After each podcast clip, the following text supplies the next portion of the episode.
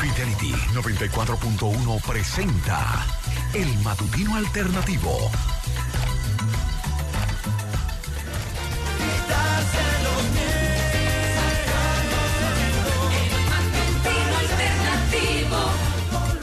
Esa es la terapia para José Antonio Plasencia y para nosotros. Despertar con don Félix Aquino aquí en cabina, siempre con ánimo, el amo y señor de los karaoke. Eso, José ha aprendido a cantar hasta canciones de Marco Antonio Muñiz. Así mismo es, porque él, eh, bueno, eh, anima, anima, dice muy buenos días, aquí presente, amanecido además. Hoy es 7, 7 de febrero.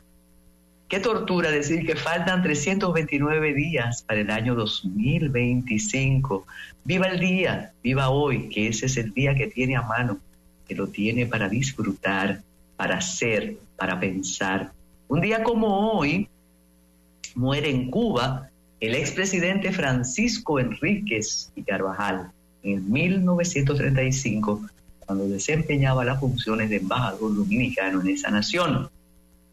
En el 1962, la Embajada de los Estados Unidos declara que la misión del agregado Fred Anthony Sonford en el país es informar acerca de las condiciones laborales existentes, lo que a su juicio no es interferencia en asuntos internos. Fíjese que desde 1962, bueno, desde antes, nos estaban eh, examinando para ver cómo nos portábamos en, el aspecto laboral.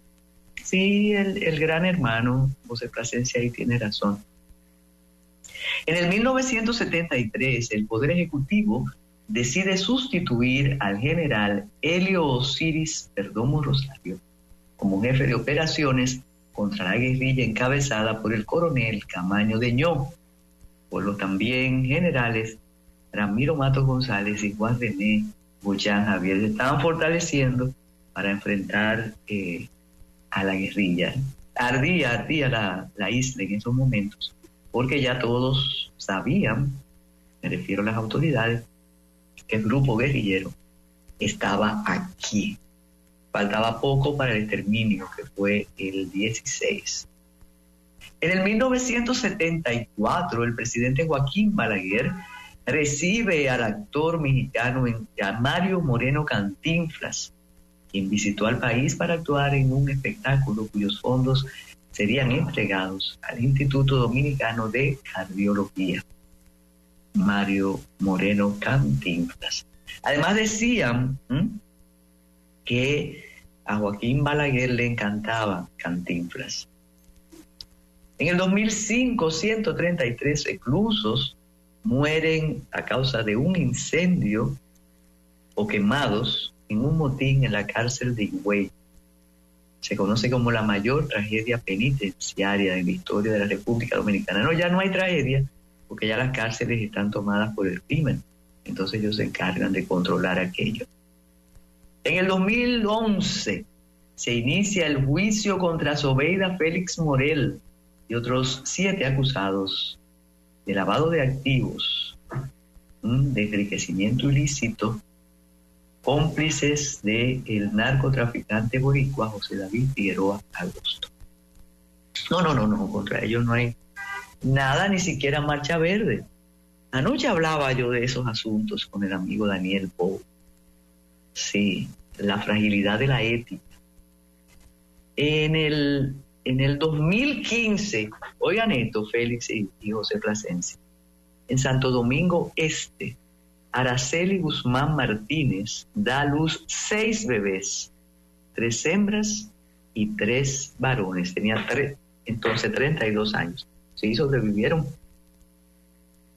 En el 2018 fallece a la edad de 96 años el jurisconsulto político, escritor, buen amigo Ramón Pina Acevedo, ex procurador general de la República, diplomático, diputado, comisionado nacional de boxeo, uno de los litigantes inolvidables del forense, la República Dominicana, el foro, ¿eh?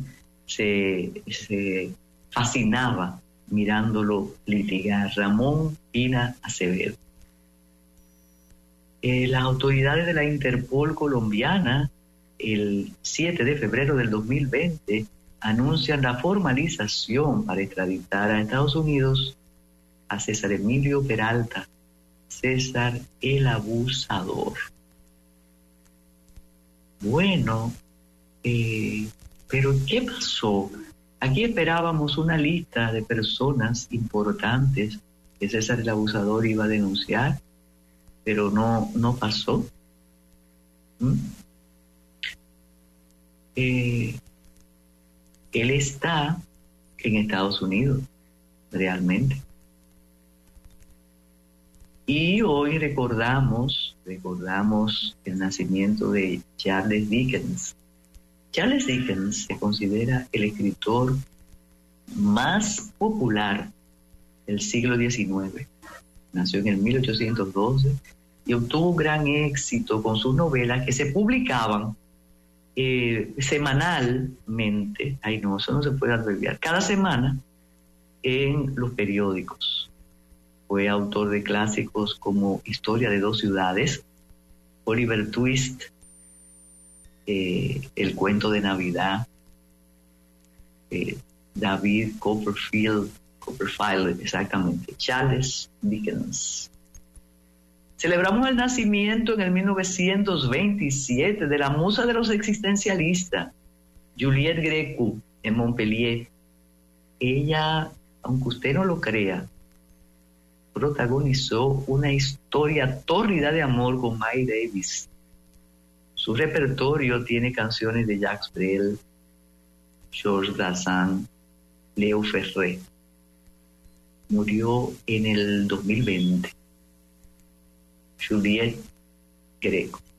Y para que ustedes entiendan por qué hoy es un día tan importante en Haití, que se prepara para una guerra entre una guerra intestina, porque además hoy es el límite del mandato de Ariel Henry, pero él, es importante el 7 de febrero porque en el 1986 una insurrección acabó con la dictadura de la familia Duvalier en Haití.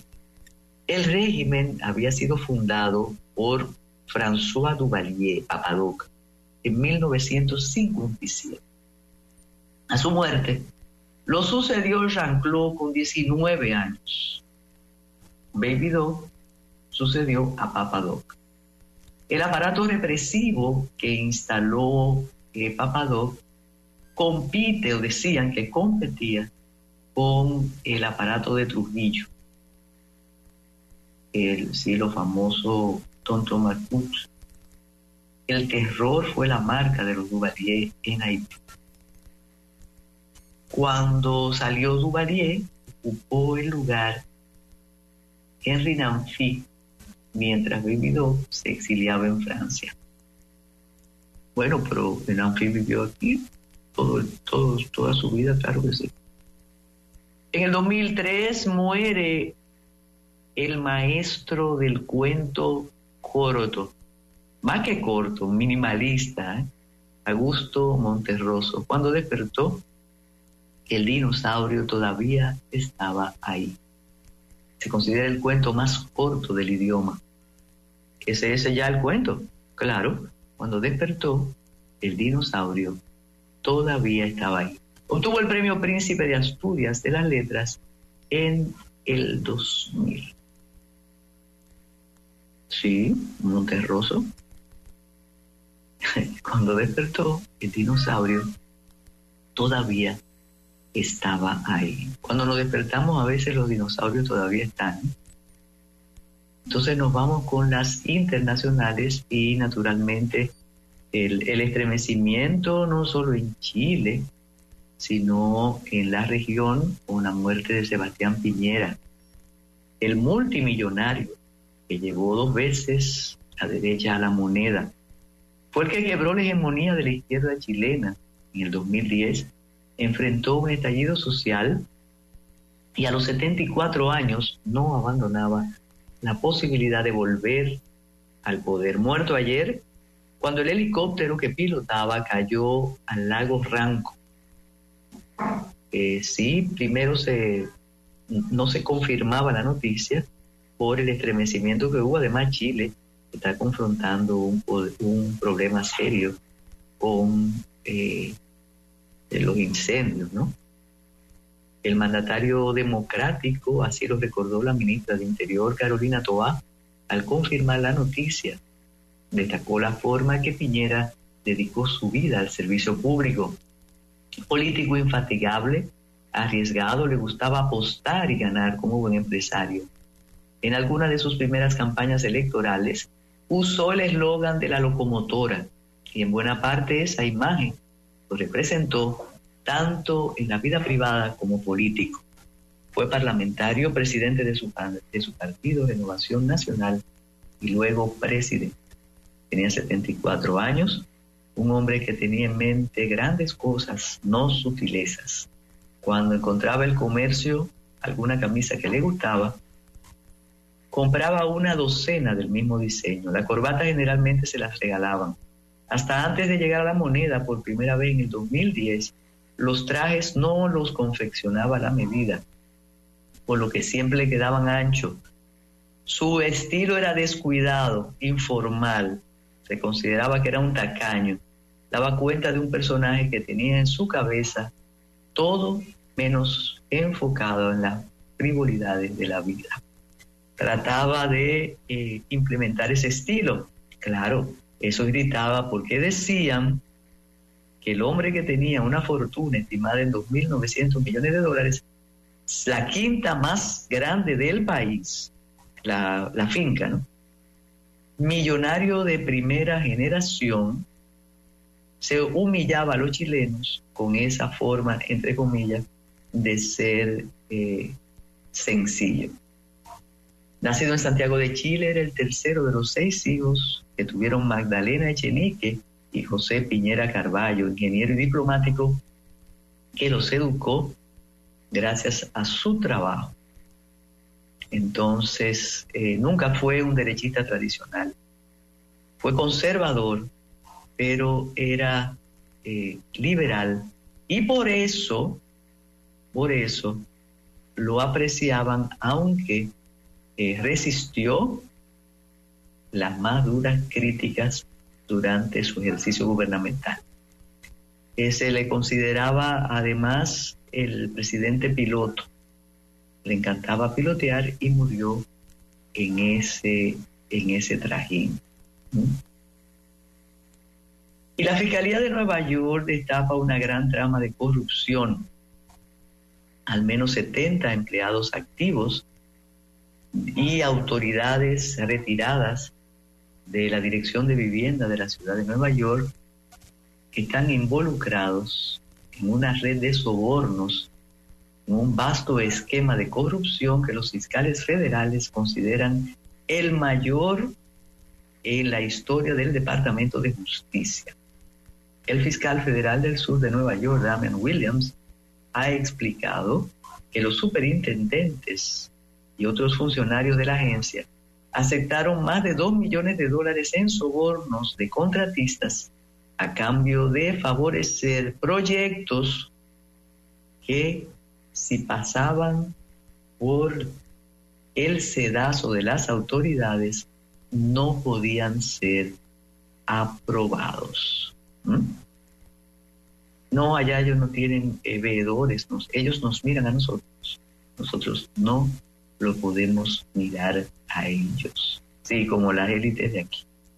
Y el gobierno de Javier Milei sufrió una durísima derrota en la Cámara de Diputados de Argentina el rechazo opositor a numerosos artículos de su megaley de desguace del Estado ha enfurecido al oficialismo que optó por levantar la sesión y dejar congelado el proyecto.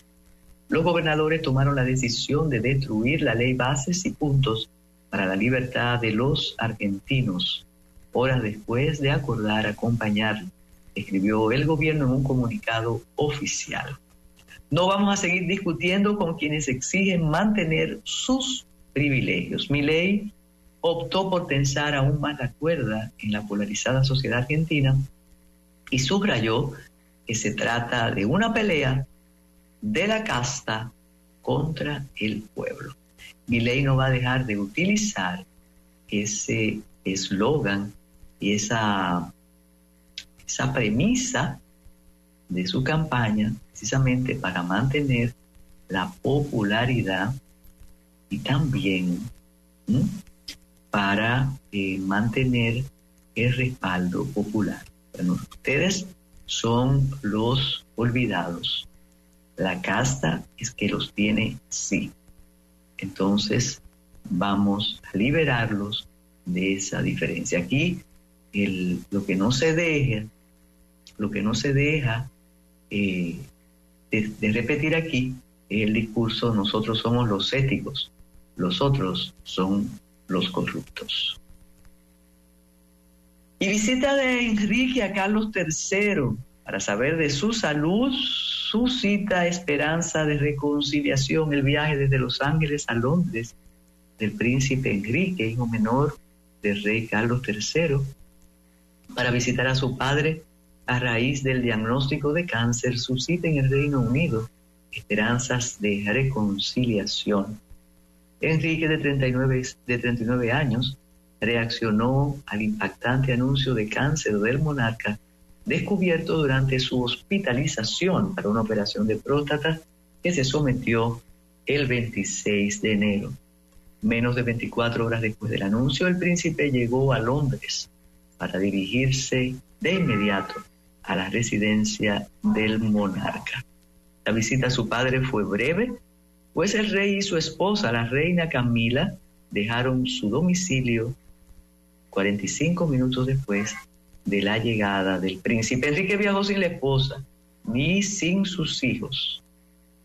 Ha llegado el momento de reconciliación, así, así titulaban los medios ingleses eh, la visita. Cómo los ingleses adoran su monarquía, aunque uno no lo entienda, está muy pendiente del desenlace de esta situación a partir de la declaración de la enfermedad del el rey. Sí, no, no nos dicen, no nos dicen eh, cuál es el cáncer sí que, no es el de la próstata, ¿no? Bueno, y tal como dijimos al inicio, en Haití se espera cualquier cosa hoy, como dice un corresponsal. Mientras tanto, arde con la llegada de Guy Philippe a Puerto Príncipe. El ex convicto ha llamado a la gente a tirarse a las calles para pedir la renuncia de Henri. Se esperan manifestaciones en todo el territorio desde hoy 7 de febrero, fecha histórica para los haitianos, porque como dijimos al inicio, es la fecha que conmemora el retiro de los Duvalier desde Haití.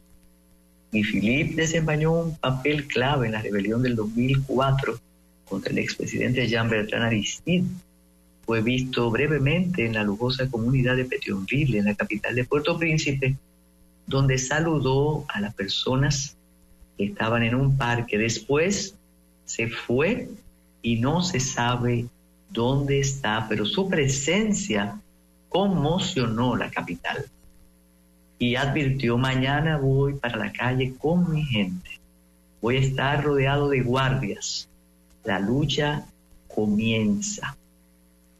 Imagínense ustedes. Pero aquí, que todo está bajo control, nos dice el presidente que no nos preocupemos, que la frontera está blindada, blindada.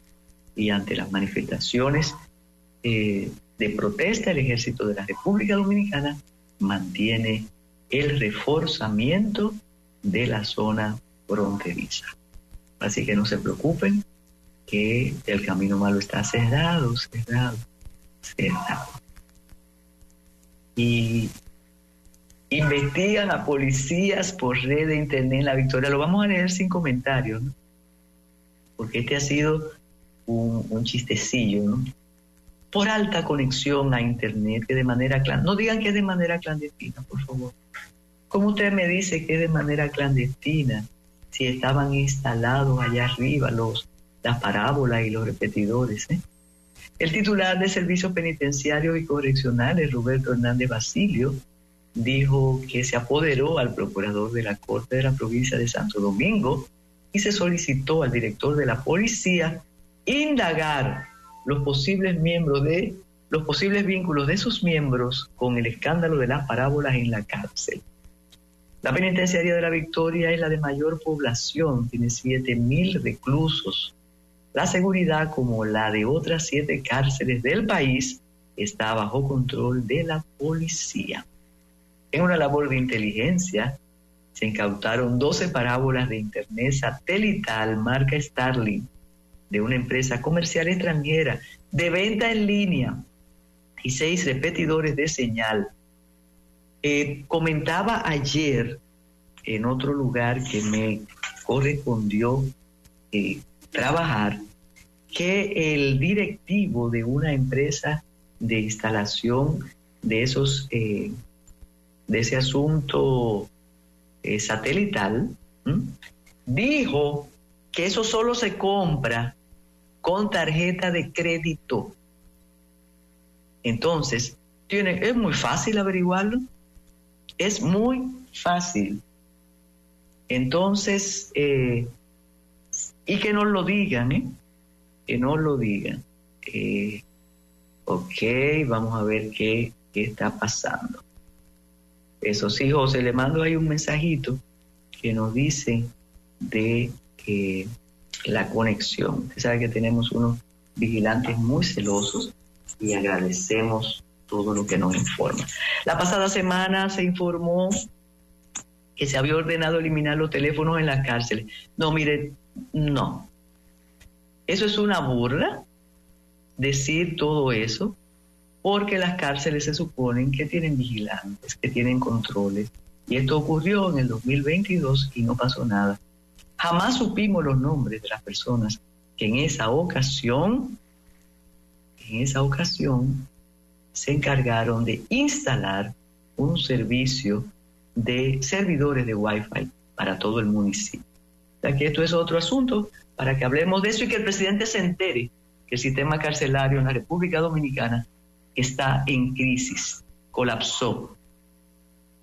Y en la República Dominicana nueve personas murieron en diez días en hechos violentos. Entre los fallecidos hay dos menores de edad. En diez días, del 28 de enero hasta el 7 de febrero, nueve personas han perdido la vida y otras cinco resultaron heridas durante hechos violentos en distintos puntos del país.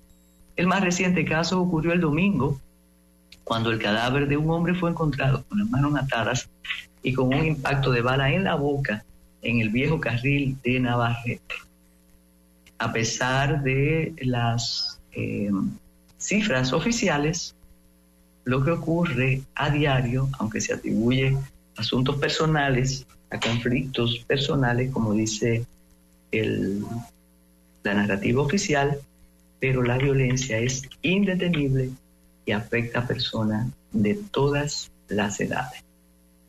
Bueno, y cada vez, cada vez se acerca se acerca más el día de las elecciones municipales. Eh, algunos auguran que habrá abstención. Yo pienso que debido a la, a la campaña precedida por el presidente, no me parece que pueda haber abstención porque están apostando a que el presidente gane en las municipales. Entonces, eso, eso va a ser determinante. Y el Cuerpo Especializado de Seguridad Fronteriza, SESFRON, detuvo ayer al ciudadano alemán Dieter Herbert Voltrat por presunto tráfico de personas. En el momento de su detención, el alemán se acompañaba por dos haitianos. Los extranjeros fueron detenidos cuando estaban en el callejón de los Piperos, en el distrito municipal de Capotillo de Loma de Cabrera. Estos, él había sido sometido hace cinco años por tráfico de personas, pero estaba estaba disfrutando de su libertad. Vamos a hacer una pausa. Les recordamos que hoy tenemos a Francisco de la Puble Segura con su más que deportes. Tenemos las finanzas con café y a Isidro Eduardo y Cicine con muchas, muchas informaciones y comentarios. Nos vamos con la pausa.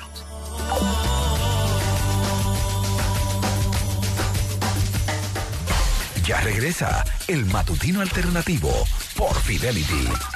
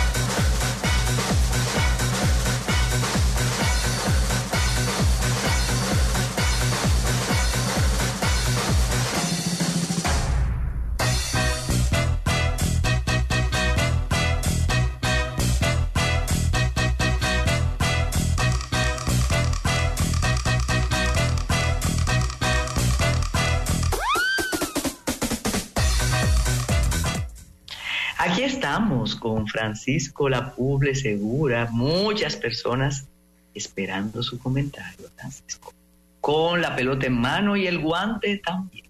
Bienvenido. Muy buenos días, doña Carmen, buenos días, José Isidro, Liliana, a Félix Aquino también y a todos los oyentes que como cada mañana nos acompañan en el matutino alternativo, el Más que Deportes de hoy, en modo Serie del Caribe. Claro que sí, con toda la atención puesta en la ciudad de Miami. ¿Cómo está, doña Carmen? Aquí muy bien, ya buscando un espacio para Melí en el nuevo sitio de Liliana y Ariel, que ya nos ofrecerá los detalles. Y sí, estamos en serie. A medida que se acerca el momento, hay más tensión. Sí, ya son jornadas de definición. En el día de ayer el equipo de los Tigres del Licey de República Dominicana consiguió su tercera victoria en el torneo, una victoria importante porque le permitió ya luego del resultado del último partido tener un eh, hueco, una plaza en las semifinales que se van a jugar en el día de mañana. El partido terminó dos carreras por cero, lo ganó Raúl Valdés, el cubano dominicano lanzó primores, laboró cinco entradas en blanco con siete ponches, una de las mejores actuaciones del histórico lanzador del béisbol del Caribe en toda la temporada, incluyendo serie regular, round robin y todo el trayecto. Estamos hablando de un lanzador que ha destacado y que está en sus últimos años, pero mientras la siga tirando de esa manera y pueda tener un dominio de su stuff, eh, estamos en presencia de uno de los mejores lanzadores de la historia del béisbol del Caribe, sin duda. A la buena actuación de el ah, cubano eh, Raúl Valdés se le unió el relevo del equipo azul con una muy buena labor de Fernando Abad, que trabajó el sexto inning sin problemas. Después vino Neftali Félix, que trabajó el séptimo, eh, Giancarlo Mejía el octavo, y el cierre fue para eh, Jairo Asensio. Los eh, líderes a la ofensiva, los protagonistas de esas dos carreras que anotaron los Tigres del Licey ayer, fueron Dawel Lugo y eh, Robinson Cano. Eh, los Tigres del Licey fabricaron la primera carrera de las dos en la parte baja de la cuarta entrada cuando Gustavo Núñez pegó hit al jardín derecho y eh, Robinson Cano falló con elevado al prado izquierdo. Viene Ramón Hernández con sencillo al jardín central y luego entonces Dawel Lugo remolca a Gustavo Núñez desde la segunda base con un sencillo al jardín izquierdo. Ya eh, luego en el octavo, Emilio Bonifacio comienza el hit, el, la entrada con un hit eh, por todo el jardín central, por el center. Gustavo Núñez sigue entonces el rally con un hit al prado izquierdo y ya entonces ante el nuevo lanzador eh, Sheets de Curazao, Robinson Cano sacó un elevado eh, al, de sacrificio al jardín central para traer en la carrera Emilio Bonifacio que con el hit de Gustavo Núñez se había colado hasta la tercera base. De esa manera entonces eh, el Licey de República Dominicana, como dije, pone su marca en 3 y 2.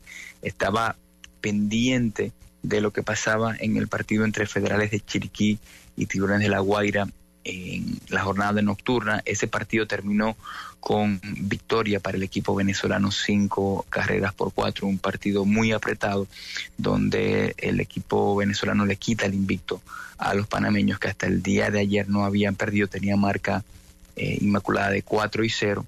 A primera hora, los naranjeros de Hermosillo derrotaron al equipo de Nicaragua y eh, de esa forma entonces eh, ya el equipo de Nicaragua sigue sin ganar.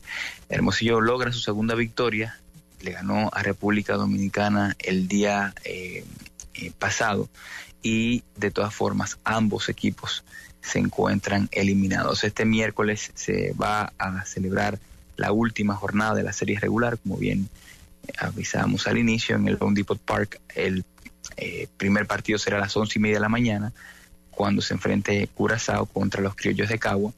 Caguas, el segundo encuentro medirá el equipo de los Tigres del Licey contra los Federales de Chiriquí, ese partido a las cuatro y media, partido importante para Dominicana porque se enfrenta a un Panamá que hasta ahora ha lucido muy bien y la eh, jornada de hoy la cerrarán eh, los Tiburones de la Guaira enfrentándose a los Naranjeros de Hermosillo, ese partido a las nueve y media. ¿Cómo están la clasificación? Bueno, Panamá Venezuela y República Dominicana ya en semifinales, Panamá 4 y 1, Venezuela 4 y 1, República Dominicana de los Tigres del Licey 3 y 2 y por un boleto que es el que queda pendiente se lo jugarán en esta jornada los eh, criollos de Cabos de Puerto Rico y los Curazao Sons de Curazao, eliminados México y como dije Nicaragua, así que así se recibe entonces el miércoles de esta serie del Caribe. En el día de mañana se jugarán las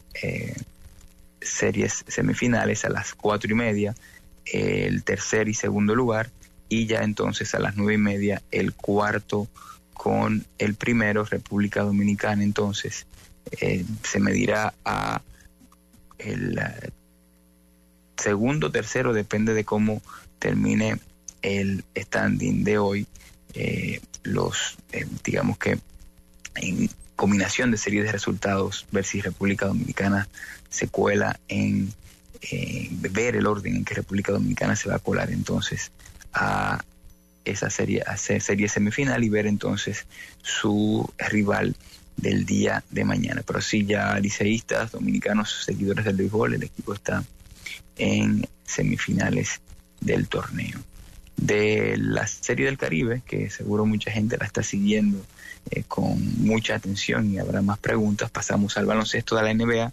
partido más interesante de ayer, o el que tenía eh, ese cartel, es sin duda, fue sin duda, el partido entre el equipo de Phoenix y Milwaukee, que terminó con victoria para los Soles 114 por 106. El equipo de Kevin Durant le ganó el duelo a Giannis Antetokounmpo, Durán 28 puntos. Y eh, además de Durán en ese equipo de los Suns a 25 puntos para Bradley Bill y 32 para Devin Booker, el máximo anotador del equipo en la noche de ayer por el equipo de Milwaukee ante Tucumpu con 34 y eh, Beasley con 22 fueron los principales anotadores en el encuentro de ayer. Perdió el equipo de Minnesota, el equipo de Cartowns en tiempo extra. Los Bulls en Chicago se hicieron fuertes y derrotaron al equipo de los Timberwolves 129 por 123, un partido muy emocionante ayer en el en la arena de Chicago. Cartowns, de todas formas, a pesar de la derrota, tuvo un partido de 33 puntos, de 5 rebotes y de 3 asistencias. Otro partido también interesante fue la victoria de Dallas en Brooklyn frente a los Nets 119 por 107 en ese encuentro. Luka Doncic anotó 35 puntos, Kyrie Irving 36 y de esa forma el equipo de Dallas obtiene su victoria número 28. En Nueva York se jugó en Manhattan también el partido de Nueva York de los Knicks y los Grizzlies. Fue victoria para los Knicks 123 por 113. Los Knicks suman su victoria número 33 de la temporada. Y ya estamos a las puertas, doña Carmen, del Super Bowl 58. Estamos en la semana de Super Bowl, donde ya eh, mucha gente está eh, con los planes del próximo domingo. El partido se va a celebrar en el eh, Allegiant Stadium de la ciudad de Las Vegas. Ese encuentro iniciará a las siete y media y enfrentará a los eh, jefes, a los Kansas City Chiefs, actuales campeones, frente a los San Francisco 49ers. Ambos estarán disputándose el codiciado trofeo Vince Lombardi que consagra al campeón de la temporada del fútbol americano, el principal deporte de los Estados Unidos. Poco antes de la patada inicial, el evento contará con una breve ceremonia de inauguración en donde se interpretará el himno nacional, así como un par de piezas patrióticas que definen un poco la identidad cultural también de los estadounidenses. America the Beautiful y Lives Every Voice and Sin serán también interpretadas en el día de, eh, del juego. Eh, Reba McIntyre va a ser la que estará a cargo del himno de los Estados Unidos, de acuerdo como lo informó a través de su comunicado oficial la liga, la NFL. Eh, McIntyre es miembro del Salón de la Fama de la Música Country, una reconocida figura en la industria del cine, la música y la televisión. Eh, ya entonces, eh, luego de la interpretación de The Star Spangled Banner del himno de los Estados Unidos, eh, el um, multifacético rapero Madonna va a interpretar, y no JC, el rapero, America the Beautiful, y ya entonces Andra Day, la ganadora del Grammy, interpretará Little Boys and Sin. Esos eh, músicos estarán en escena antes de la patada inicial y eh, todas esas interpretaciones contarán con la colaboración de interpretación en lenguaje de señas a cargo de la Asociación Nacional de Sordos de los Estados Unidos. El show de medio tiempo, que es algo también que eh, llama mucho la atención y genera una audiencia de público grande, será patrocinado por completo por Apple y eh, contará con la presencia de Usher, ese famoso cantante de pop, de RB de los Estados Unidos. Y ya, bueno, eh, estamos hablando de una, un show de medio tiempo que también promete un estadio modernísimo de reciente construcción en una ciudad que es entretenimiento y que es un referente para ese tipo de espectáculos como lo es la ciudad de Las Vegas en Nevada. Así que Carmen, yo creo que esas son las principales eh, informaciones que la gente quiere tener pendiente antes del domingo. El lunes vamos a dar los detalles ya del juego mismo, cómo llegan cada uno de, los equipos y eh, los pronósticos que se tienen para ese gran día que sin duda cada vez más eh, gana más audiencia en fanáticos fuera de la Unión Americana. A propósito de la NFL, eh, ya no de Super Bowl, se confirmó eh, una fecha para la temporada que viene en la ciudad de Sao Paulo, en Brasil, se jugará en el estadio de la Arena de Corinthians, en la gran urbe brasileña, y eh, probablemente todavía sujeto a confirmación, pero se, en los próximos días se va a anunciar también una fecha en la ciudad de Madrid, donde, bueno, en el Paseo de la Castellana, en Concha Espina, estamos hablando del el Estadio Santiago Bernabéu, que ha sido remodelado sin duda para eh, situaciones y ocasiones como esta y acogerá eh, ese evento histórico de un partido oficial de la temporada del fútbol de los Estados Unidos. Bueno, ahí está la información, sobre todo para las personas interesadas en lo artístico del Super Bowl, porque eso es importante, lo artístico para algunas personas, ¿no?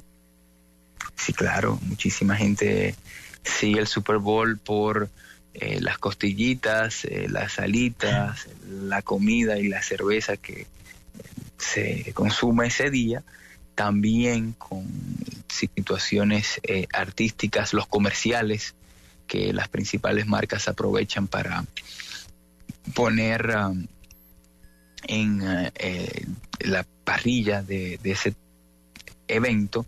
Algunos se han filtrado muy buenos, pero bueno, yo creo que es eh, parte de uno de es uno de los digamos eventos más importantes del calendario deportivo en todo el mundo.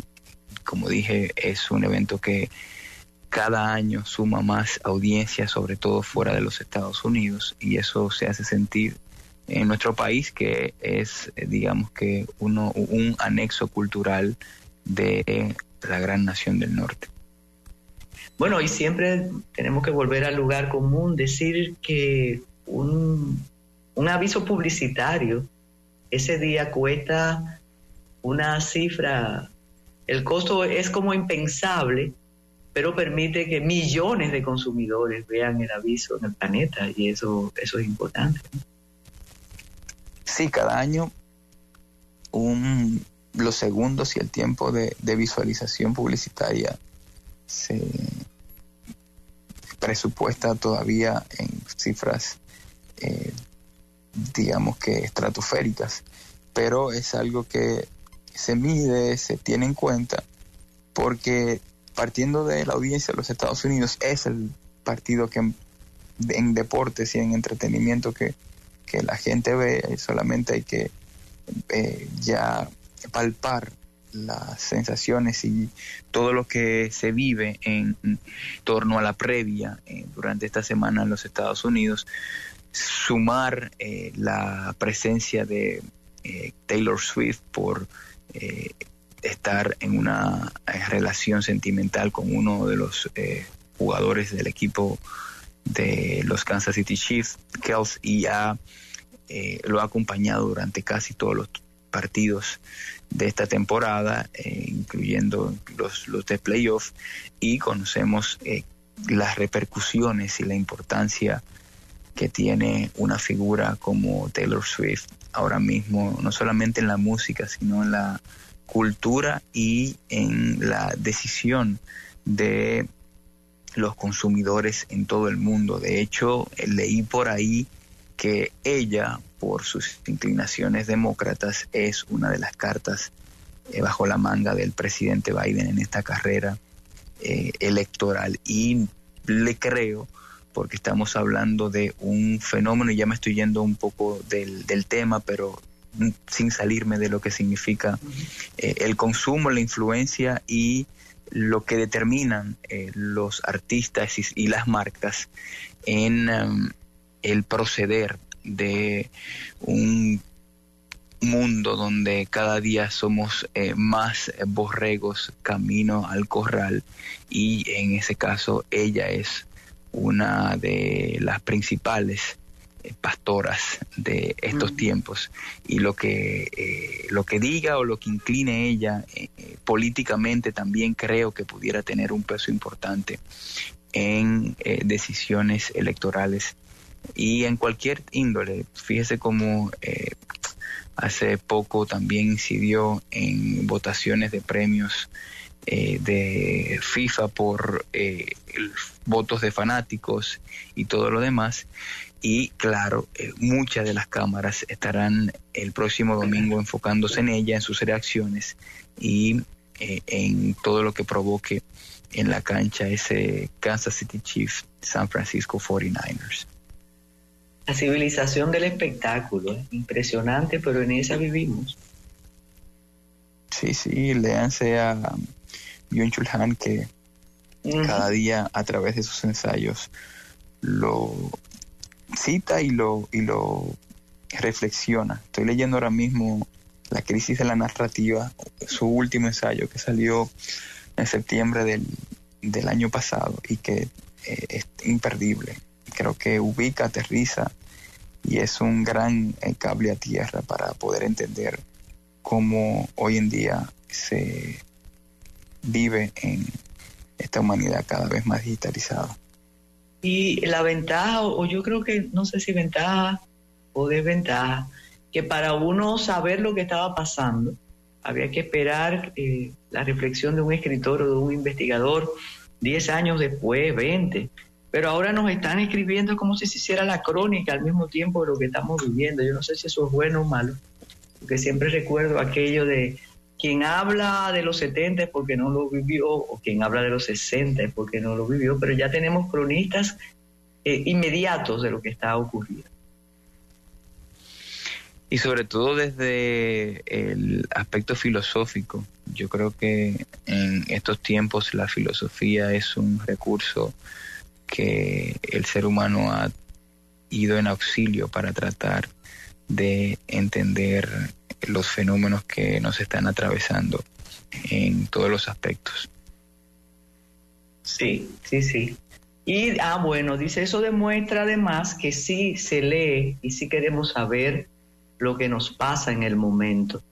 Bueno, yo creo que sí, pero le quita un poco de magia cuando te analizan lo que está ocurriendo.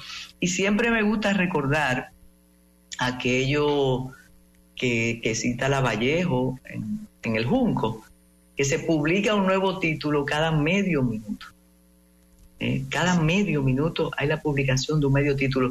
Si antes decíamos que no nos daba la vida o la semana para leer algo, ahora es, eh, es imposible porque ella, ella relata que un lector medio alcanza a leer en toda su vida lo que el mercado editorial produce en una sola jornada laboral. Claro, es que también eh, igual la vida no, nunca nos va a alcanzar para, para leer todos los libros que, tenemos y usted va a su librero y se va a dar cuenta que tiene ahí eh, números que ha ido postergando y en mi caso el año pasado yo leí dos libros que había comprado incluso antes de la pandemia y los agarré porque era, dije ya, el momento de, enfrentarme a ellos más bien.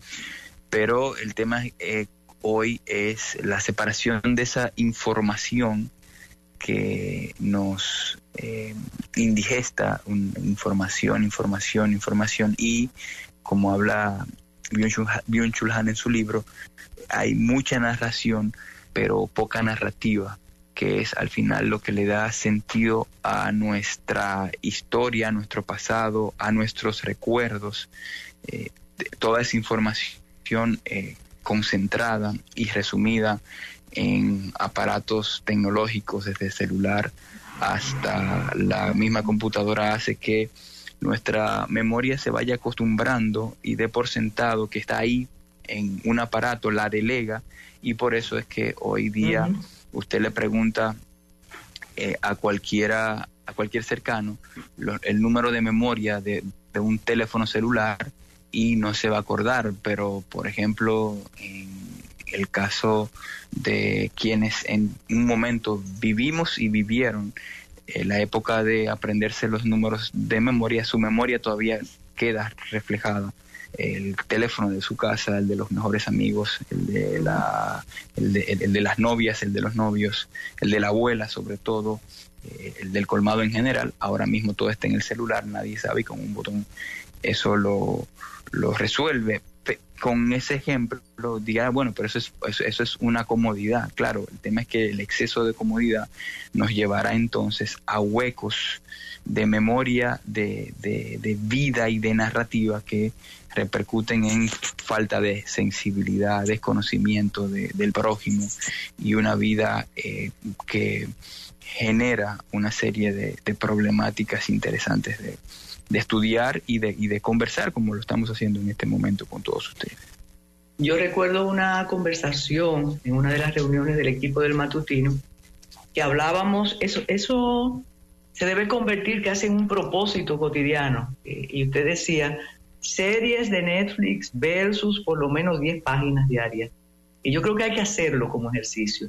Mientras usted menciona el, libro más reciente de Yun Shul Han, yo estoy viendo Vida Contemplativa, que lo leo a ratos, pero no lo he terminado. Entonces eso te pone, sobre todo para quienes aprendimos de leer y no de mirar, y eso te crea una, una suerte de ansiedad porque te das cuenta que te vas quedando atrás en lo que ahora nos explica lo que estamos viviendo. Pero yo creo que se puede hacer un ejercicio, se debe hacer un ejercicio para un poco compensar ese, esa afectación al cerebro ya comprobada que eh, nos causa el tener todo en la mano y decir, ah, la pobre, déjame tirar de ahí. Y si pierdo el celular, no sabría cómo comunicarme con usted. Oiga, oiga el asunto. ¿eh? Y que muchas veces, ¿cómo? Claro, claro. Y en, vida contemplativa él eh, destaca muchas cosas eh, de esas que usted ahora mismo nos está compartiendo. Y eh, el tema ahí es que cuando surge la necesidad de informar, bien, buscamos la fuente como hemos hecho siempre, incluso desde los tiempos de los periódicos, de los telegramas. El problema es cuando delegamos también la necesidad de reflexionar, de pensar, delegar la reflexión, delegar el pensamiento, es algo que nos deshumaniza, delegar el sentimiento. Ya hay cosas que eh, necesariamente tenemos que hacer nosotros mismos, por más fácil que eh, se haya vendido o nos los ponga eh, la tecnología. Y creo que la tecnología, y ahí vamos a un punto de, ah, bueno, pero la, la, tecnología es una herramienta útil. Bueno, también, era, también lo era la dinamita y también es, eh, son algunos fármacos. El tema es que el uso excesivo, nada en demasía, como se hablaba en el oráculo de Delfos, eh, debe ser eh, en este caso un, un punto importante. El tema es que cuando recurrimos de manera excesiva a, a, estos aparatos, la, la, factura que nos viene de, allá para acá es un eh, panorama que lo, estamos viviendo y que nos está afectando eh, según avanzan los tiempos. Definitivamente, y recuerdo algo subrayado en vida contemplativa, contemplativa que decía o dice que solo el silencio nos vuelve capaces de decir algo nuevo, inaudito, porque la obligación de comunicar, que es la que tenemos nosotros como equipo, tiene usted, tengo yo, tiene todo el, equipo de Martín y decenas de miles de personas, conduce, por más que lo evitemos, a la reproducción del igual si no tratamos de compensar eso. Porque es que vamos a reproducir lo que está diciendo todo el mundo, con algunas variaciones. De modo que, que hay que repensar eso, Francisco. Yo sé que usted tiene esa, esa decisión con usted, con su familia, y qué bueno que lo, que lo compartamos con el público de Martín. Así mismo es, doña Carmen, eh, ¿no? Felices y por eso es más que deportes. Exactamente. Bueno, pues a esperar a Liliana con sus finanzas, finanzas con café, que creo que va a anunciar una buena nueva para los peques, para los niños y las niñas del, polígono central y, después usted verá que van a venir de todas partes. Ah, que tenga excelente miércoles. ¿eh? Sí, la, la sección de Liliana es una sección que hay que siempre escucharla con papel y lápiz en mano. Sí, mire, y se llevan de sus recomendaciones adultos mayores, jóvenes, porque me lo dicen, me lo dicen. Y parece que da resultado. Claro, claro que sí, claro que sí. Mire, y algo para ratificar el más que deportes. Sé que usted siguió el, el triste final del expresidente de Chile. Lamentable aquello, ¿no? Sí, eh, triste y, lamentable. Creo que es una forma de dejar este plano terrenal bastante trágica de un hombre que creo que escribió la historia eh, de estos eh, años en Chile. Estamos hablando de uno de los empresarios más exitosos de, ese país, presidente democrático dos veces, eh, fue el responsable de llevar dos periodos de la derecha conservadora a, la moneda. Y le tocó a doña Carmen hacer frente a dos momentos importantes de ese país, el terremoto de 2010, después la crisis de los 33 mineros que eh, lideró y que con éxito eh, tuvo su rescate, y fue el presidente de, la pandemia. Luces, sombras, detractores, eh, gente que lo criticará como, como como mucha gente, pero hay que ser honestos y sensatos que eh, entre todas las decisiones, discutibles o no, eh, aportó mucho a, Chile. Y es interesante ver la salud democrática que tiene el país viendo las expresiones de los eh, principales protagonistas hoy del gobierno, que son de una conformación eh, totalmente opuesta a, la de, a la de Piñera, resaltando el, legado y eh, lamentando la pérdida de, un expresidente en situaciones de verdad que, como dije, trágicas, lamentables y que eh, el ser humano en, este caso se, se conmueve y se, y se, se lamenta en un, en un país, doña Carmen, que este mes le ha dado bien duro con los fuegos En, la zona de Viña del Mar y ahora con la pérdida irreparable de, de Sebastián Piñera. Y ahí volvemos a analizar lo que pasa en las coyunturas políticas. Yo no soy muy partidaria de eso porque los agravios siempre dejan huellas eh, difíciles de borrar, pero Recuerde que Chile se levantó en su contra, de ahí sale el actual presidente. Sin embargo, la muerte permite eh, obviar todos los agravios y ahora los propios adversarios reconocen sus méritos eh, y hablan de cómo este empresario extraordinario eh, condujo a Chile por el camino del bien y además mencionan algo que la narrativa local un poco se apropia y es que Chile fue el primer país de América en lograr la vacunación del 80% de la población, dirigido el proceso por Sebastián Piñera. Pero tenía un rechazo en, la población joven, sobre todo extraordinaria, que ahora hay unos mensajes de dolor que tú dices, entonces, ¿por qué, por qué lo maltrataste de ese modo?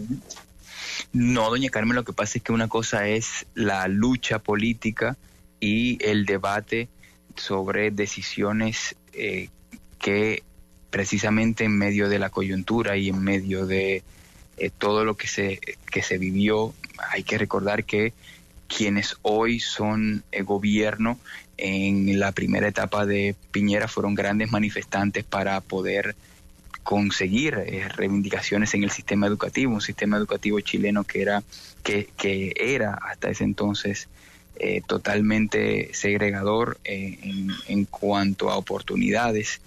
Y en, esas luchas y, en esos debates hay eh, discursos sin faltar el respeto muy grandes que pasan a un segundo plano cuando se trata ya de la pérdida de, una vida humana y más por el fallecimiento de la figura más allá de, del hombre que dejó de existir en, lago Cuanco allá en el sur del mundo. Bueno, eso, eso para discutir, que casualmente anoche, reitero, eh, hablaba con Daniel Pou acerca de eso, como ah, la coyuntura hace que yo te insulte a ti, Francisco, y después diga, ay, yo sí lo quiero. Así no, así no es. Pero ni modo, eh, hacemos la pausa para darle la bienvenida a Finanzas con Café. Gracias, Francisco. Un abrazo. Ya regresa el matutino alternativo por Fidelity. Es que teníamos, la música nos pone, nos pone para, estábamos pensando y hablando muchas cosas a la vez, pero aquí está Liliana con las finanzas, con café, y decíamos con Francisco, la Puble segura que de verdad muchas personas se llevan de sus sugerencias. Y hoy el tema es, ¿todavía encuentras altas tasas de interés pasivas?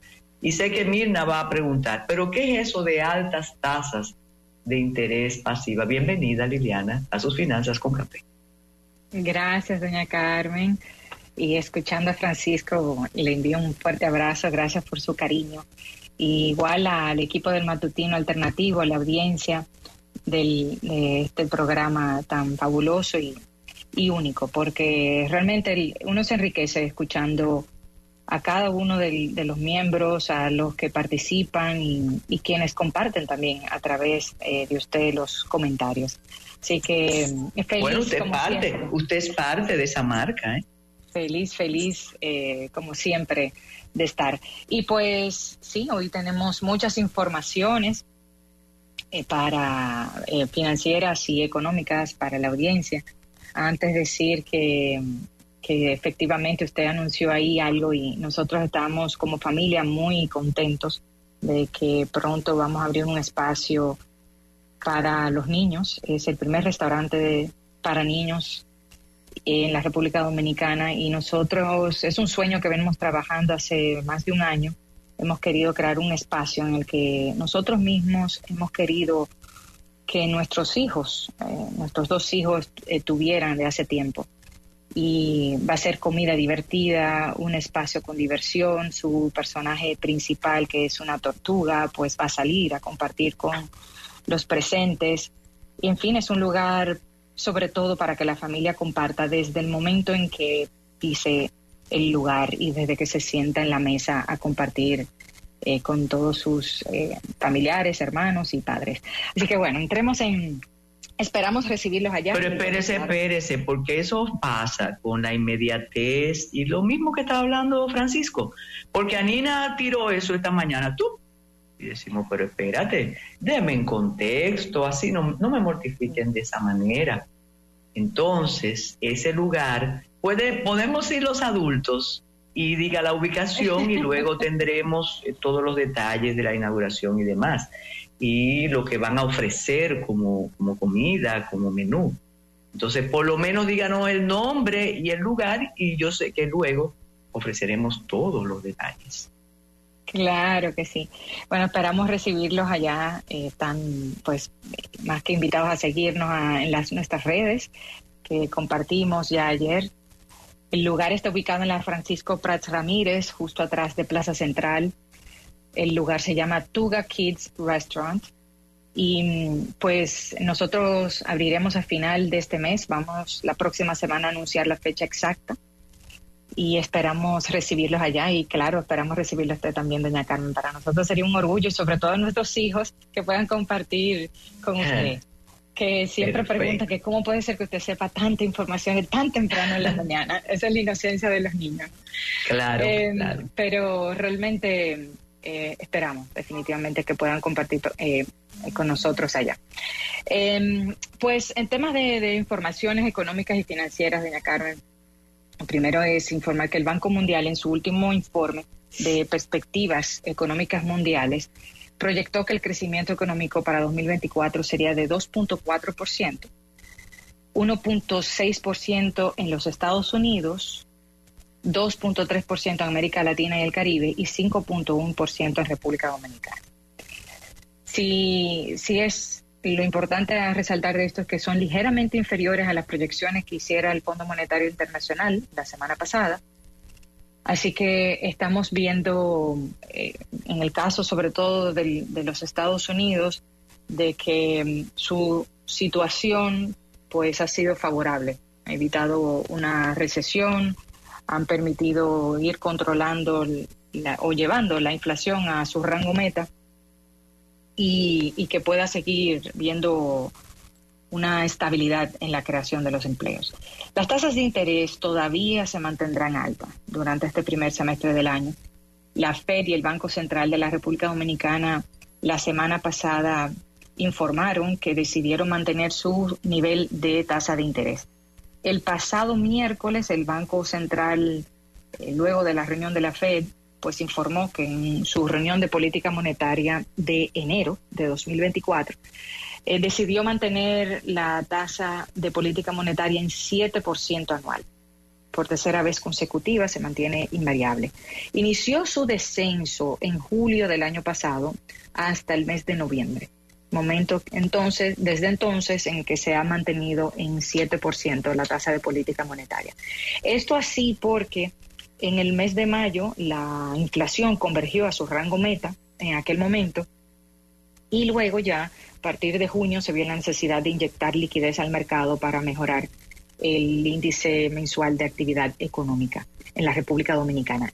Entonces, en, en Estados Unidos, la Fed por cuarta ocasión consecutiva decidió mantener fija la tasa de interés en el rango de 5,25-5,50% anual. Ellos no veían motivos para elevarla porque justamente lo que están viendo es que la inflación se está desacelerando y moviendo de manera sostenible a ese rango meta del 2% que tiene ese país, pero todavía necesitan ver más señales de que no va a subir, sino que va a continuar esa tendencia a la baja y por eso no quieren apresurarse a comenzar a reducir las tasas de interés la Fed. Sobre todo porque los datos de cierre del año fueron mejores de lo previsto, pero em, invitan todavía a la prudencia. Según las publicaciones realizadas por la Fed, son mayores las probabilidades de que el descenso de las tasas comiencen a ocurrir en la segunda mitad del año según las informaciones que ellos publicaron. Y de hecho, eh, ayer la OCDE afirmó que los bancos centrales no deben bajar la guardia todavía con la inflación por la situación en las cadenas de suministro y en los países exportadores de petróleo. Por eso todavía vamos a encontrar tasas de interés pasivas relativamente altas, no al nivel de 2023, pero relativamente altas. Aquí han ido bajando las tasas de interés, pero como decía, siguen altas. Entre 0 y 360 días, la tasa de interés pasiva ronda el 7% anual y a mayor plazo está cerca del 5% anual para los ahorros. Esto es en las entidades de intermediación financiera, pero también pueden verificar las tasas que están ofreciendo, los rendimientos que ofrecen los fondos de inversión, los bonos, letras y notas del Banco Central, así como también los instrumentos del Ministerio de Hacienda a través de sus puestas de bolsa. Si todavía no están seguros de invertir a través de sus puestas de bolsa, eh, lo que sí pueden hacer es ir avanzando con el proceso de activación como cliente y de apertura de su cuenta de corretaje para que en momento en que salga alguna oferta del Banco Central o del Ministerio de Hacienda que eh, pues le, resulta atractiva, pues puedan inmediatamente proceder y que no se retrase por la apertura de la cuenta de corretaje. El mensaje es que si usted tiene ahora unos recursos ahorrados, aproveche para colocarlos antes de que sea tarde, antes de que las tasas estén eh, muy por debajo de lo que pudieran encontrar en estos momentos. Siempre considerando si tiene su fondo de emergencia, de que tiene que mantener ciertos recursos líquidos, claro está. Y también a la hora de decidir dónde y cómo invertir, tomen en cuenta también la moneda.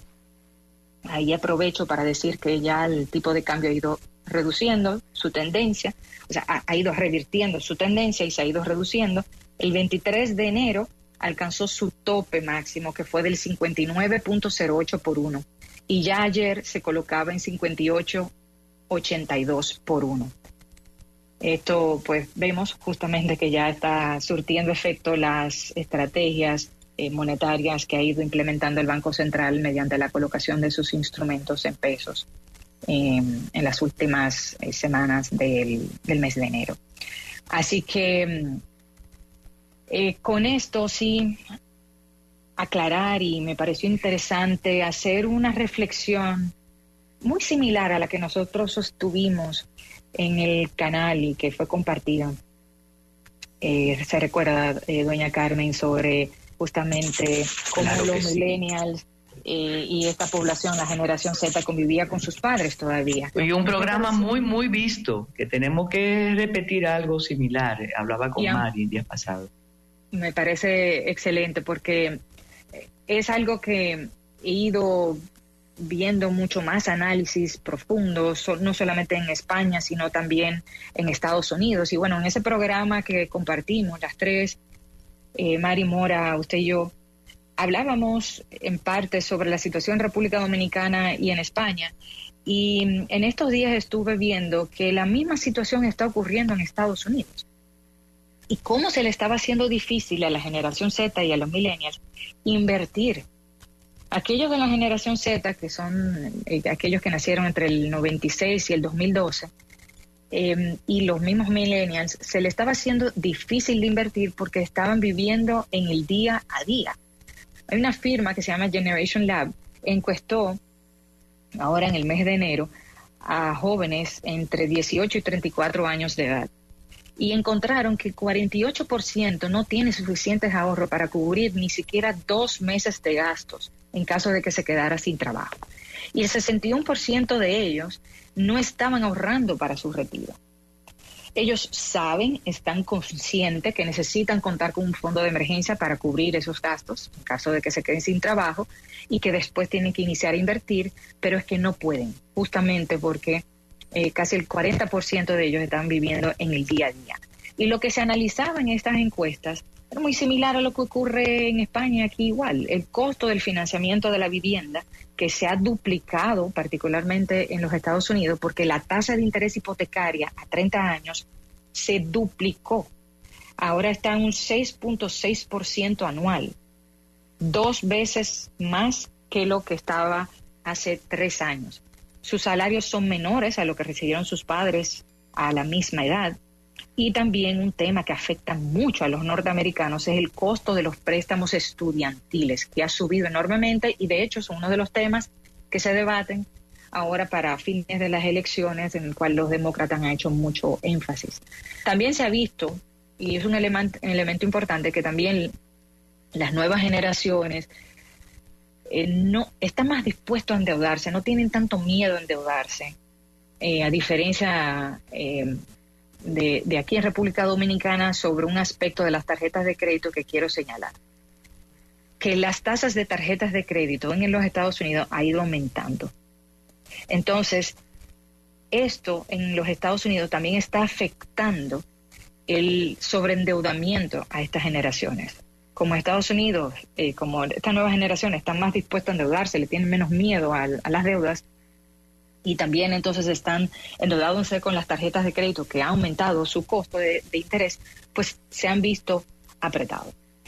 Lo que sí es muy similar en la República Dominicana, que no es diferente, es justamente los niveles de ingreso en esas, a esas edades. Y aquí, en sentido general, eh, pues se ha analizado incluso economistas locales y también se ha hablado de esto a nivel de América Latina el nivel de desigualdad económica y también los niveles de ingresos en la República Dominicana. Aquí se revisa el salario cada dos años y aún así el 84%, casi el 85% de la población dominicana, doña Carmen, gana menos de 50 mil pesos, según datos de la Tesorería de Seguridad Social. Y estos son datos a noviembre de 2023. Esto sin incluir incluso el sector informal, que se estima que ingresa todavía menos y que están desprotegidos. Entonces, si la regla financiera, incluso de 50, 30, 20, lo que te recomienda es que ahorre un 20% de tus ingresos. Estamos hablando de que con un ingreso mensual de 50 mil pesos, lo que ahorraría son 10 mil pesos mensual, si logras hacerlo. Para adquirir una vivienda de bajo costo, estamos hablando que le tomaría 36 años sin pagar intereses. Y esto, pues puede, todo esto, esta conjugación de elementos, puede tener también consecuencias para el desarrollo de la República Dominicana, porque va a ser difícil retener algunos talentos en el país, como por ejemplo desarrolladores de software o artistas que huyen del país porque le pagan más fuera. Así que esto es un tema que es importante considerarlo. Evidentemente, y ahí hacer una puntualización, la realidad es que solo con el salario no obtendremos ganancias. y por eso he hecho el énfasis en las últimas intervenciones en Finanzas con Café de que debe invertirse en el mercado de valores, en pequeños negocios, en bienes raíces, cuya cuota de préstamo puede permitir incluso eh, que se pague con el alquiler de, esa, de esa vivienda o de ese local. Y es importante iniciar a invertir temprano para que se necesite menos dinero de financiamiento en el futuro para alcanzar las metas. ¿Cuál es la edad ideal para iniciar a invertir? Bueno, desde el momento que comienzas a trabajar, comiences a ahorrar e iniciar tu plan de inversión. Ahora bien, como padres, desde antes de los 18 años podemos ayudar a los hijos educándolos, acompañándolos financieramente. Así que quienes nos escuchan y que tienen hijos que están trabajando hasta menores, siéntense con ellos y oriéntenlos, acompáñenlos para garantizar que de esa idea o de ese conocimiento que tengan de la importancia de la inversión, pues pasen a la acción y los mantengan en esa disciplina, porque es el momento ideal, cuando no tienen tantos compromisos o gastos fijos, es el momento para poder ahorrar más en lugar de gastar la totalidad de, sus ahorros. Y voy a dejarle una frase para sus hijos que me, encantó hace ya un tiempito que lo leí, hace unas semanas, de Sue Orman, una, experta financiera, que dice, el hecho de que puedas pagarlo no significa que debas comprarlo. Que muchas veces digo, bueno, yo puedo pagarlo, me lo, me lo voy a comprar. pensemos en ir ahorrando, llevando y acompañando a los hijos a que vayan ahorrándolo y que eh, conviertan esos gastos innecesarios o algunos de ellos en ahorro. Ya los últimos dos temas, eh, uno sobre la cédula y no se puede quedar el día de San Valentín, doña Carmen. Oh, pero claro, pero espérese, espérese un poquito. El hecho de que puedas comprarlo, ¿cómo es? ¿Cómo es? Ah, lo que decía la frase, la frase dice que el hecho de que puedas pagarlo no significa que debas comprarlo. Exacto, porque eso es diferente a, todo un predicamento en algunos sectores eh, sin grandes urgencias que dice todo se puede comprar. Entonces, si tienes el dinero, dalo. Me encantó esa parte atrás, ese reverso del predicamento. Bueno, y eh, para ir eh, concluyendo con las finanzas con café, sí mencionar lo importante de, de nuestras relaciones con las entidades financieras, y es que a pesar de que la resolución 15 del 2022 que emitió la Junta Central Electoral sobre la cédula y la, y la validez de la cédula, la semana pasada la Superintendencia de Bancos em, emitió una carta circular y dirigida a las entidades de intermediación financiera, cambiaria y las fiduciarias para que recordaran que a personas como José Enrico, María Antonieta, que cumplieron años la, la semana pasada y en este 2024 que se le venció su cédula, que sepan que sus cédulas de identidad y electoral tienen validez, no solamente para votar, sino también que a la hora de ir a una entidad financiera para activarse como cliente o para hacer cualquier operación, su cédula es válida. No pueden rechazársela porque, porque esté vencida en el documento, en base a la resolución que emitió la Junta Central Electoral. Entonces, ya por último, unos dos minutos sobre San Valentín, curiosidades de este día. Estas son estadísticas de los Estados Unidos y también estadísticas de la República Dominicana.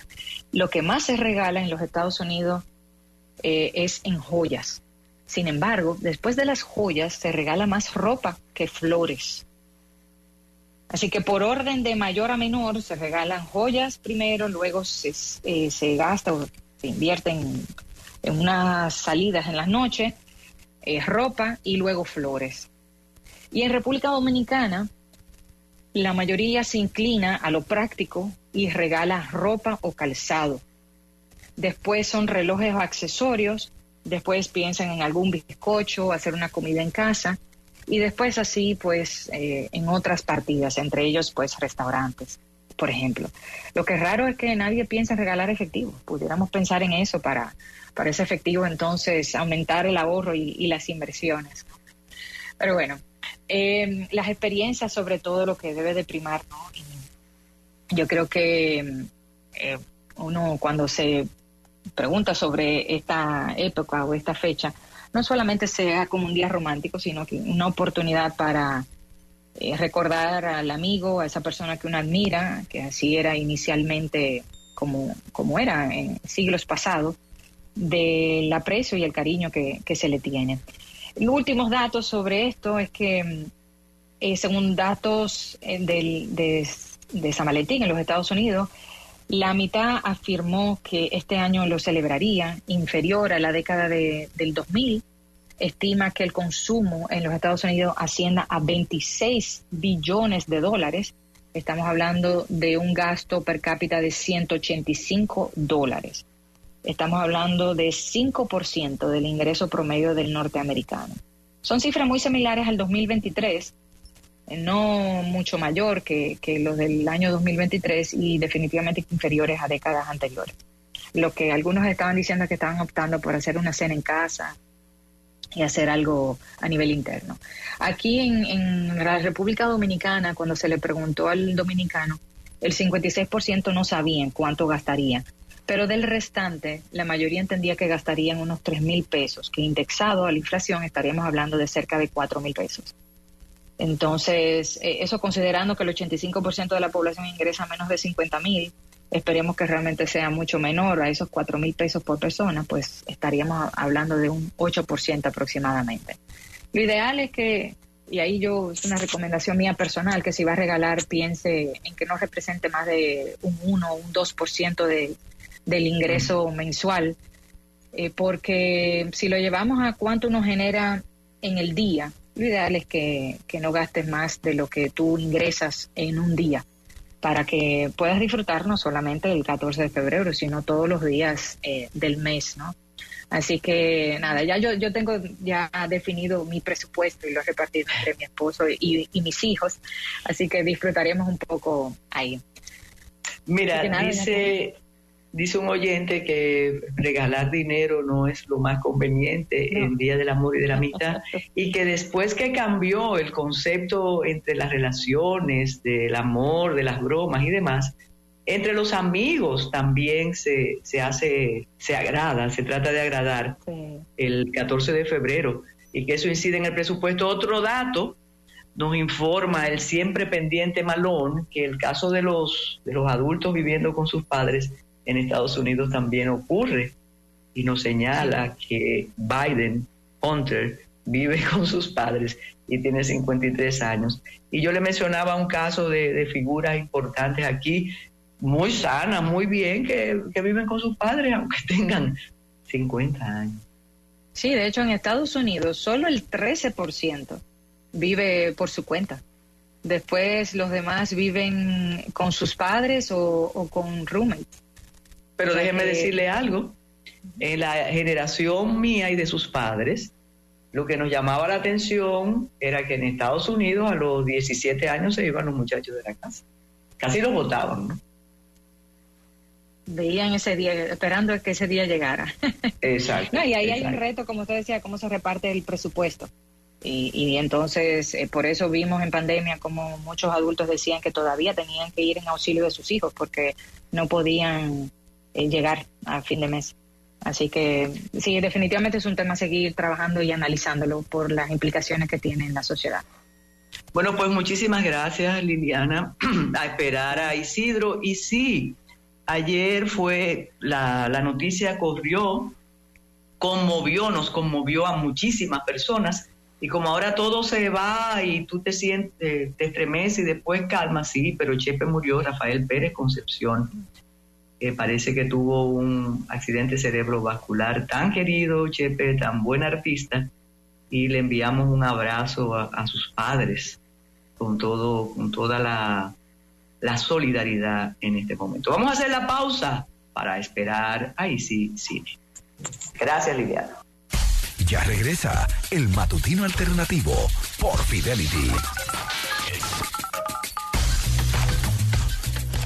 Cuando le comenté a Isidro Eduardo, Isicine, alias El Montrico, que había visto Anatomía de una Caída, muy sensato, muy, cuando él suele ser así, tú sabes, me dijo, aún no lo he visto, pero tuvo el, la sensatez y solidaridad que cuando la vio, no importó la hora, me dijo que se arrodilló ante la pantalla porque la verdad que anatomía de una caída es algo... Y esa música, para que usted vea cómo los sentidos reaccionan, cuando escuché de inmediato, de inmediato viví el momento y además sentí, bueno, no sé, porque no lo voy a prejuiciar.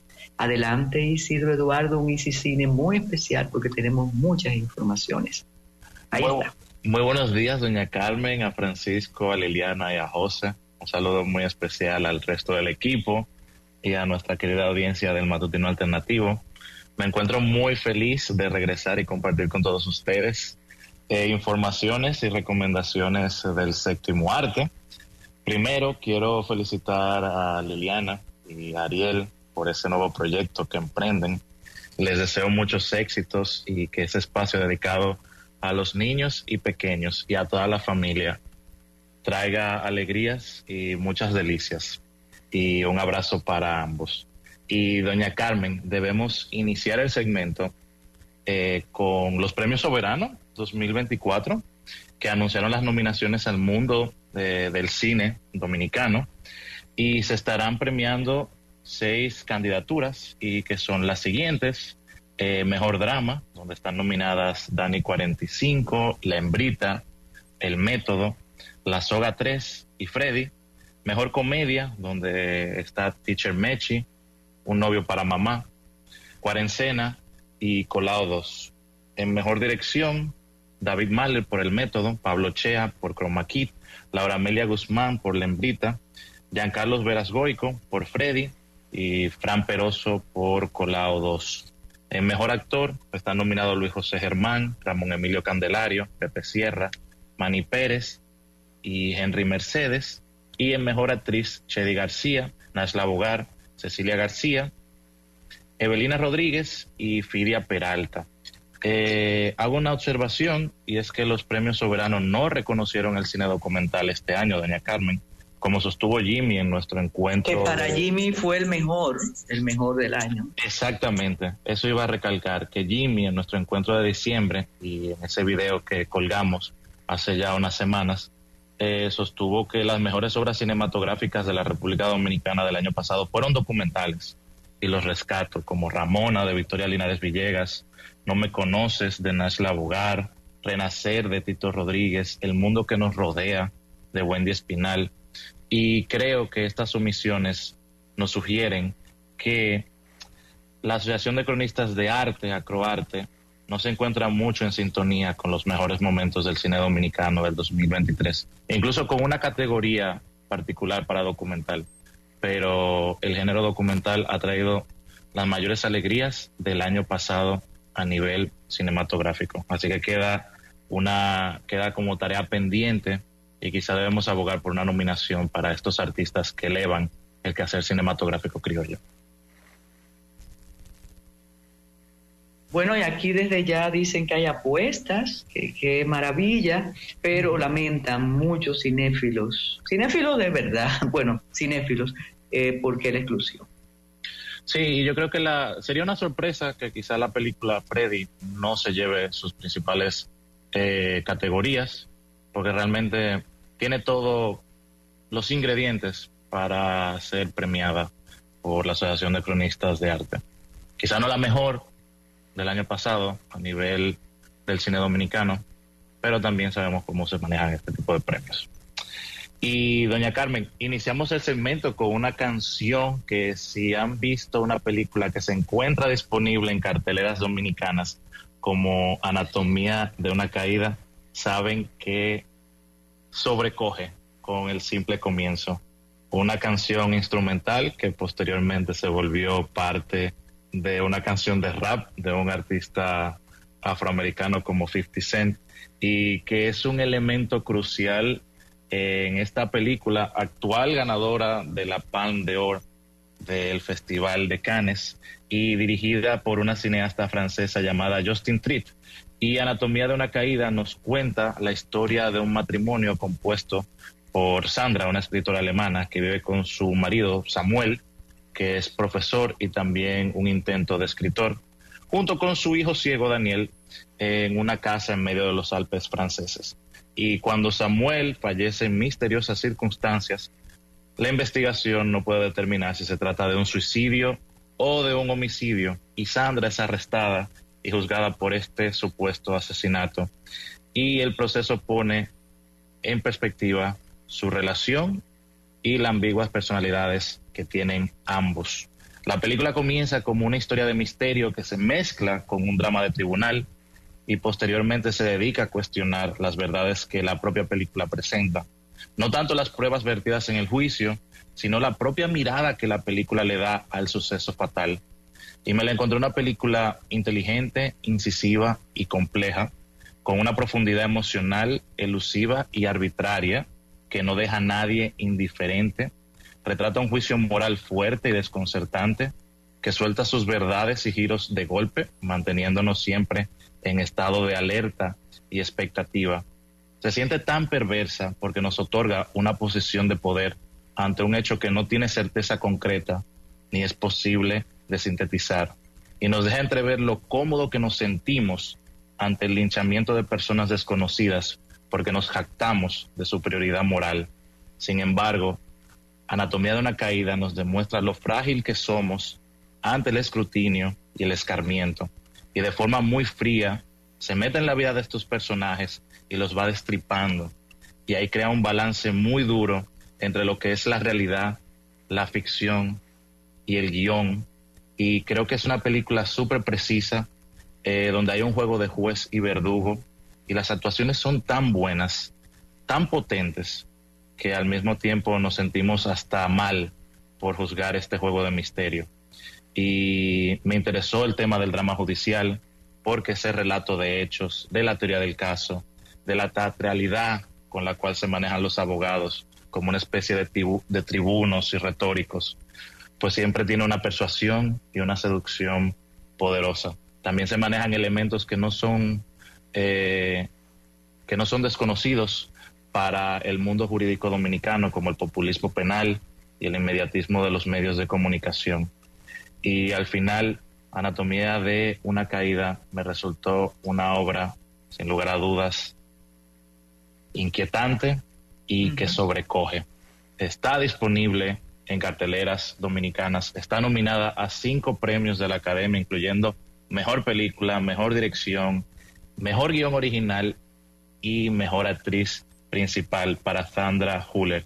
Y debo recalcar que me hubiese encantado ver, ese, eso iba a mencionar, Milo Machado Graner merecía una nominación, una actuación infantil antológica que vamos a estar hablando de ella, donde se maneja un nivel de madurez histriónica impresionante. Y yo creo, doña Carmen, que la academia, los Oscar, a pesar de que premia el cine estadounidense y un intento del cine internacional, y es un premio netamente de Estados Unidos, a veces tiene miedo o no sabe premiar o reconocer actuaciones de estos infantes, de estos niños, que también pasará con, el comentario que, haré con de los que se quedan, de holdovers, porque entiendo que también el joven que protagoniza esa película merecía una mención en la categoría de mejor actor de reparto. Pero Anatomía de una caída la vi el domingo pasado y aún sigo pensando en ella. Y esa es la magia del cine, que nos acecha mucho más allá de la sala de cine. Se las recomiendo fuertemente. Sí, sí, recomendada 100% y no quiero no quiero quitarle el tiempo porque All es otra que a mí me encantó. Pero eh, leyendo cómo se escogió ese niño, apellido Machado Granier, que después hay que buscar más informaciones. El, la pareja de la directora decía, pero ese muchacho no se parece a ellos, tiene el pelo negro. Pero dicen que cuando le pidieron en el casting hacer una de las escenas, se quedaron absolutamente impresionados, porque el muchachito comenzó a llorar como si de verdad estuviera sintiendo y, así ha sido. Y qué bueno que usted hable de esa superioridad moral y demás, aunque hay decenas de teorías para el caso, pero esa prueba de, la sangre, bueno, pero no, no, sigamos con Holover ahora, está bien. Bueno, usted que ha sido parte del sistema judicial, doña Carmen, sabe lo complejo que son estos casos, donde no se trata de derechos, sino que es una reconstrucción un tanto arbitraria y deliberadamente eh, evasiva y esquiva de una supuesta verdad. Eh, eso sí me gustó mucho porque la película enfatiza eh, esa posible verdad y que era un comentario que se escuchaba en la sala de cine, el hecho de si había sucedido un asesinato o no. Y yo creo que esa no era la pregunta principal o el interés o el eje central de la película. Es simplemente entender que la realidad es sumamente objetiva no es una construcción certeza, no es un hecho concreto, o lo que puede llevar a ese hecho concreto está, eh, tiene antecedentes muy, muy complejos y la película no presenta una respuesta. Creo que mucha gente se va a quedar descorazonada al, al no saber el desenlace, pero creo que esa es la inquietud que plantea la película y creo que ahí se esconde, ahí está su grandeza. Y Mira, dice, eh, hay algo que debemos destacar, usted hablaba de los abogados, pero aunque sea el papel que uno detesta en ocasiones, depende de dónde va la preferencia, pero el fiscal es sencillamente extraordinario. Mira, Giselle Infante nos pide información en cuál sala de cine está y en cuál plataforma también está Anatomía de una Caída. Bueno, actualmente Anatomía se exhibe en Fine Arts de Nuevo Centro. Eh, también está disponible para alquiler en Apple eh, TV Plus y también creo que en Amazon Prime Video. Eh, pero es una película que yo recomiendo ver en salas de cine.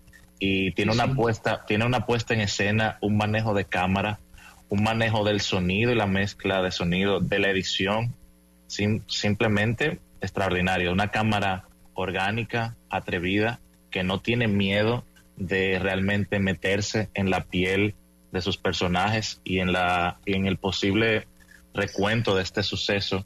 Y a mí también me gustaría destacar La Cabaña, doña Carmen, el hogar de la familia, que es un logro de diseño de producción y escenografía, una representación muy literal del desmoronamiento doméstico, del quiebre de esa relación matrimonial, que parecería que se está construyendo o se está derrumbando, uno no sabe si, si, si está en, esa, en esas dos eh, posiciones, y que realmente funciona como un elemento de miedo y de terror en la propia historia.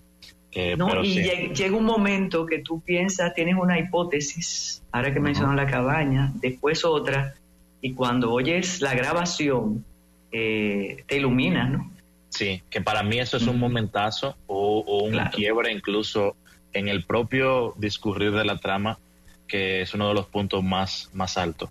Y ojo, eh, también a ese, a ese canino, a ese perro, hay que sacarle su plato aparte, doña Carmen, porque... Yo dije que se iba a ganar un Oscar. Sí, impresionante, impresionante. De verdad que Anatomía de una Caída es una obra que hay que ver porque realmente mm, se, se disfruta demasiado, se goza demasiado. Y por eso uno ama el cine, por este tipo de propuestas fílmicas tan bien hechas. Pero también vamos a pasar a otra película que recomendamos eh, con mucha emoción y que estará exhibiéndose en cartelera en Santo Domingo y es The Holdovers, Los que se quedan, una película del cineasta estadounidense Alexander Payne y que también se encuentra nominada a cinco premios de la Academia, incluyendo Mejor Película, Actor Principal, Actriz de Reparto y Guión Original y es protagonizada por un trío de personajes que pertenecen a una escuela privada en Estados Unidos que deben quedarse juntos durante el asueto de Navidad. Un grupo sumamente disparejo, un, eh, un profesor de historia, un alumno rebelde y una madre que es la cocinera en jefe de la escuela que llora la muerte de su hijo en la guerra de Vietnam. Y a través de estos días entenderemos muchos de los dolores y los pesares que esconden estos personajes. Sin lugar a dudas, The Lovers para mí me resulta una película hermosa, cándida y muy sabia en su relato, con una estética visual rica que evoca las películas del nuevo Hollywood de esa década de los 70. Se siente una película con una textura palpable, con una cinematografía donde se siente ese gris, esa paleta de colores tan distintiva, que me recordó mucho el cine de Hal Ashby, un director muy humanista de propuestas muy buenas como Binder y Harold M. Moe. Y creo que todos manejan sus personajes con un nivel multifacético y expresivo y que no tiene miedo en presentarnos aquellas sensibilidades, contradicciones y miedos que tienen cada uno de estos personajes.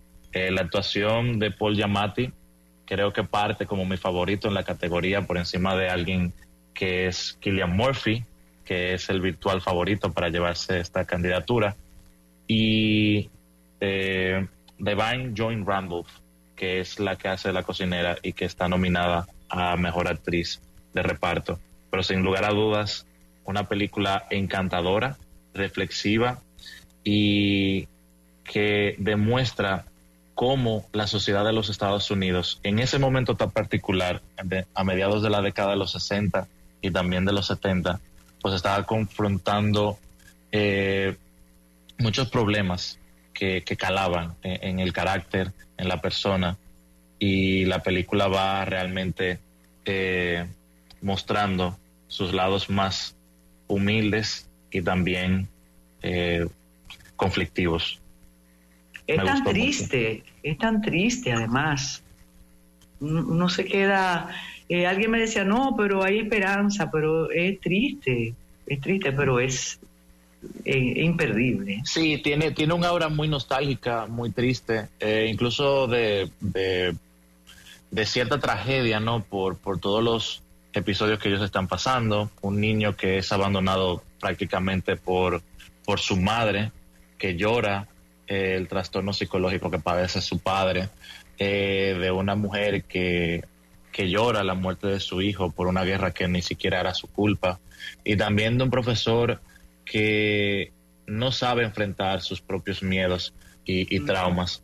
Y la película lo va presentando también como con una, primero con un nivel muy mordaz, porque maneja una ironía y un sarcasmo muy fino, pero considero que también es una película muy bondadosa, una película muy cálida y principalmente, como decía al inicio del comentario, sabia. Es una historia que te deja un mensaje que no creo que es panfletaria, porque permite al espectador eh, construir mucho de lo que te va presentando y la película evoca bastante.